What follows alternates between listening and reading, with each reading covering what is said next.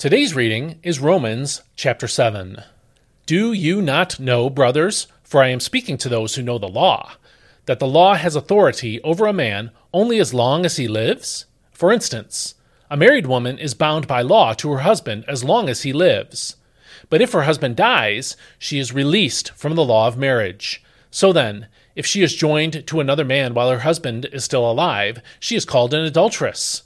But if her husband dies, she is free from that law and is not an adulteress, even if she marries another man. Therefore, my brothers, you also died to the law through the body of Christ, that you might belong to another, to him who was raised from the dead, in order that we might bear fruit to God.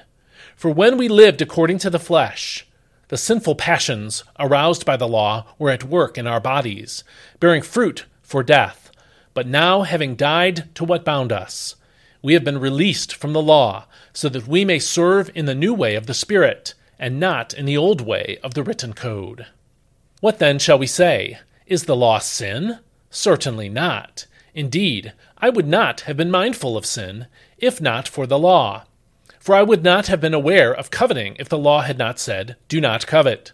But sin, seizing its opportunity through the commandment, produced in me every kind of covetous desire. For apart from the law, sin is dead. Once I was alive apart from the law, but when the commandment came, sin sprang to life, and I died. So I discovered that the very commandment that was meant to bring life actually brought death. For sin, seizing its opportunity through the commandment, deceived me, and through the commandment put me to death. So then, the law is holy, and the commandment is holy, righteous, and good. Did that which is good then become death to me? Certainly not. But in order that sin might be exposed as sin, it produced death in me through what was good, so that through the commandment sin might become utterly sinful. We know that the law is spiritual, but I am unspiritual, sold as a slave to sin. I do not understand what I do, for what I want to do, I do not do, but what I hate, I do. And if I do what I do not want to do, I admit that the law is good. In that case, it is no longer I who do it, but it is sin living in me that does it. I know that nothing good lives in me, that is, in my flesh. For I have the desire to do what is good, but I cannot carry it out. For I do not do the good I want to do. Instead, I keep on doing the evil I do not want to do. And if I do what I do not want, it is no longer I who do it, but it is sin living in me that does it. So, this principle I have discovered. When I want to do good, evil is right there with me. For in my inner being I delight in God's law. But I see another law at work in my body, warring against the law of my mind and holding me captive to the law of sin that dwells within me. What a wretched man I am! Who will rescue me from this body of death?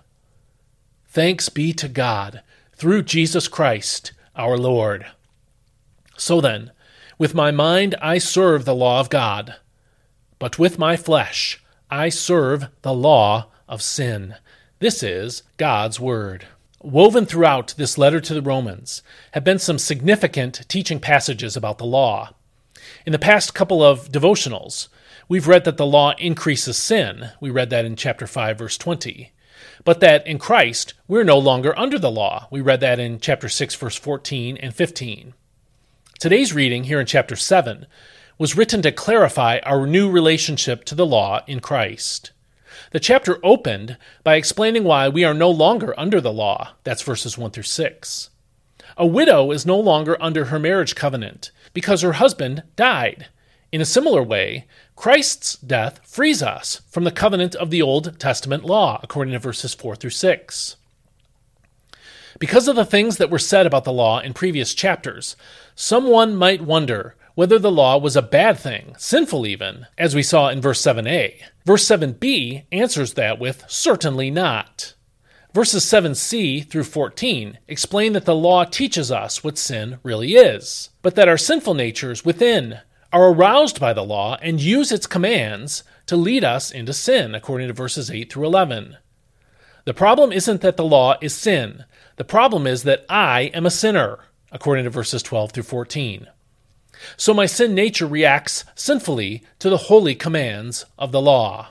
In verses 14 through 25, we have a well known passage where Paul described the struggle that he had with the law. Bible interpreters disagree about whether this section was describing Paul's experience before he became a believer or after his salvation. Now, this devotional isn't the place to explain all the reasons why, but nonetheless, I'll tell you that I interpret this passage as describing Paul's ongoing experience after becoming a Christian. One reason I believe that's true is because of the phrase, In my inner being, I delight in God's law. Unbelievers do not delight in God's law, they hate God's righteous standards. So it seems to me that Paul was describing what life as a believer was like the tug of war between his new nature in Christ and the sinful nature which remained. This section then was autobiographical for Paul, but it wasn't just about him. Every believer knows the struggle between desiring to live and please God in obedience to His Word and the cravings of the sin nature within each of us. As we saw in the last devotional, sin is destructive. Its wage, according to chapter 6, verse 23, is death. In verse 24, here in chapter 7, Paul cried out, Who will rescue me from this body that is subject to death? Verse 25 has the answer Thanks be to God who delivers me through Jesus Christ our Lord. It is discouraging to fight sin because we feel the pull of temptation so deeply and so frequently give in to its destructive lies. But our hope is not in learning better self discipline, it is in Jesus who will deliver us in eternity from those sin struggles. So be encouraged then, even if you've sinned already today. Of course, repent of that sin and confess it, and keep striving against it. Romans 8 is going to help us with that when we read it in the next devotional. But look to Christ, not to yourself, for deliverance from sin. May God bless you today in your struggles against sin, and I'll see you next time.